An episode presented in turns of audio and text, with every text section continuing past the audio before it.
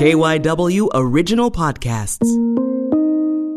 For more stories about the coronavirus pandemic in Philadelphia, subscribe to KYW In Depth on the radio.com app or wherever you listen to podcasts. The coronavirus pandemic from KYW In Depth. I'm Matt Leon. Like just about everything else, the insurance industry has really been turned upside down by the COVID 19 pandemic. We wanted to learn more about how insurance companies are dealing, so we caught up with Mike and Ryan Tosicki. They are the co founders, a father and son, of Premier Insurance Services, and we spoke to them about what they're dealing with day in, day out, and how this pandemic is going to affect the insurance world long term. Interesting stuff stuff. Give a listen. First of all, let's kind of start at the ground level. Michael, uh, kind of describe what your business is about and what you you handle. Sure, Matt. Uh, we're a small business, privately held, in business for almost 20 years, uh, and we work specifically for major insurance companies, both U.S. insurance companies, some German insurance companies, and Lloyd's of London. And we work in specific areas of insurance handling complex and large insurance claims for various businesses throughout the United States and overseas as well. So, Ryan, what have you guys seen? We are about two months into this that this has affected really hardcore the U.S., the pandemic. Uh, what are you dealing with day to day? On a day to day basis, we're handling all sorts of insurance claims. Uh, the most prominent is probably event cancellation. So we deal with different organizations who hold events, whether live sporting events, trade shows, exhibitions, um, and they're being forced to cancel these events based on the pandemic restrictions. So we are assisting them with either a full scale cancellation, rescheduling, or postponement, guiding them through the insurance process, um, which is very financially driven we're reporting to insurers, and then we're dealing with a day to day fluid situation. Each different state has ever changing guidelines and restrictions. So it's a very fluid process, and it's, um, it's affecting each organization in each state very different. Michael, how I don't know. I mean, how expensive has this is this pandemic for the insurance industry, specifically with what you guys deal with? I mean, we're talking cancellations across the board, a, a lot of money. Uh, are insurance companies able to to keep up with this because it's all these policies kind of kicking in at once? Uh, Matt, that's a great question. Uh, we know just for the event business worldwide, which uh, includes professional sports, college sports, all sorts of organizations that hold conferences and trade shows that the losses for the insurance companies are in multiple billions of dollars. So it is putting a lot of stress on the insurance companies. Uh, the one thing that they did about 15 or 20 years ago, after other communicable disease situations arose, is they began excluding insurance coverage for anything to do with the communicable disease and requiring companies to buy the coverage and pay extra, similar to you buy a house and it's in a flood zone. Your homeowner's insurance doesn't automatically give you flood coverage. You have to buy extra coverage against certain risks like flood. So the insurance companies over the last 15 and 20 years have been charging any entity that wants communicable disease insurance coverage extra premium. So they've accumulated all of this premium income over the last 20 so on years and have hopefully stored enough of that away in their little bank vaults to, to pay these claims. The other aspect is that insurance companies, they're in the risk business. The insurance companies, all the household names that you see and hear on television and uh, advertising, they insure these risks, but they reinsure the, some of the risk up a chain to other companies that are in the reinsurance business. And if anybody wants to learn about reinsurance, just go look at Berkshire Hathaway and their public records explain that they are heavily invested in certain reinsurance businesses. So you mentioned like 15, 20 years ago that the communicable disease started being treated like flood insurance. It's not included. What triggered that? Was there something that people saw coming down the lane, or, or what was it? Uh, there were multiple pandemics over the years SARS, um, swine flu, uh, and other pandemics that resulted in major shutdowns of countries and businesses that triggered the communicable disease exclusion and buyback provision.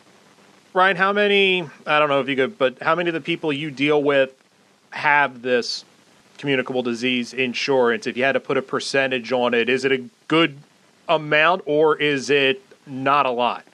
Um, again, very tough, but I would say at least 50% of the claims we're hand, handling have this buyback, this communicable disease. Definitely the larger organizations have this because of their exposures. Um, but I would say, all in all, probably about half of the claims we're handling have this. Michael, is this pandemic going to change risk assessment going forward? Is there going to be just because something like this is figured in and now everybody knows that this is possible? Is this going to to lead to risk assessment, maybe more emphasis put on different things? I think so, Matt. Many of the organizations that Ryan referred to that do have the communicable disease coverage, they never imagined that it would be an extended situation where, you know, I have a restaurant. Is there any chance I, be, I could be closed for more than 30 days? Most restaurants probably only bought, if it was available, 30 days worth of coverage. And now they're been, they've been closed for almost 90 days, and some will be beyond that. So people are underinsured if they do have the insurance to in many circumstances. So people are going to buy higher limits uh, for more extended time periods if the coverage is available. And we know the insurance companies, because of the billions of dollars that they're paying in claims, are certainly going to increase the, the cost of this communicable disease insurance coverage. Ryan, overall, without I know you, I don't want you to get too specific on this, but are we going are are we going to have see the same insurance companies two three years from now that we see now? Are there any that aren't going to be able to handle what they have to deal with as far as payouts and, and everything at the same time, or do you think most are going to be able to to weather this storm one way or another? Well, Matt, I think it goes back to what Michael said, where if companies were smart and they reinsured the risk, that a lot of these insurance companies will survive. A lot of the risk managers built in these catastrophic events. Um, they've had experience with hurricanes, natural disasters. So their investing profile should allow them to continue.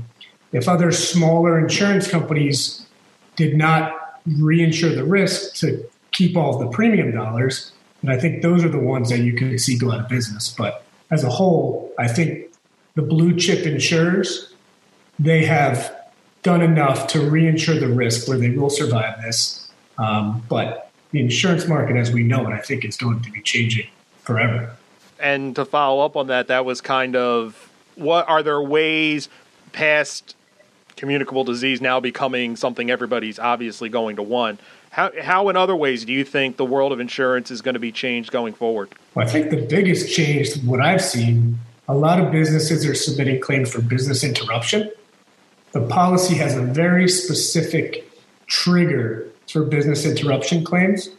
So I think there's going to be a demand for businesses to buy additional coverage that would cover business interruption that's not related to a government shutdown.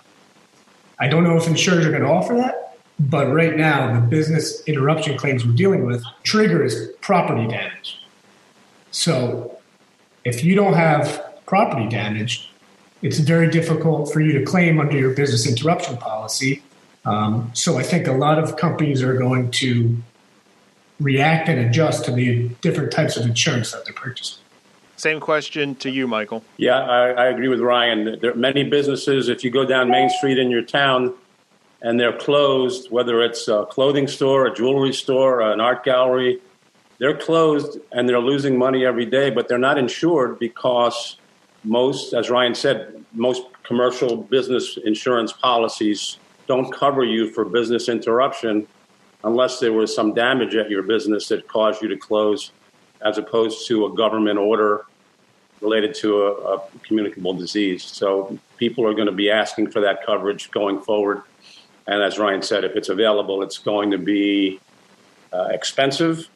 Uh, I also see that uh, insurance companies may start increasing their deductibles on these types of risks, making uh, either a flat dollar deductible or a percentage deductible, 5% or 10% of your limit, similar to what Florida and other states do for hurricanes.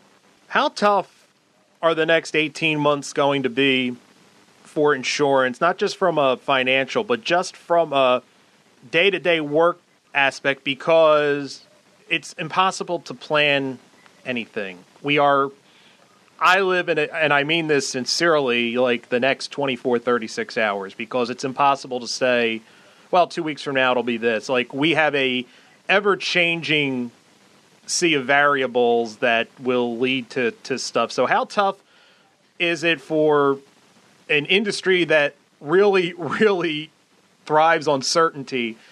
We're going to have a year and a half of, of uncertainty. And what is that going to mean, you think, for the industry? Ryan, I'll start with you.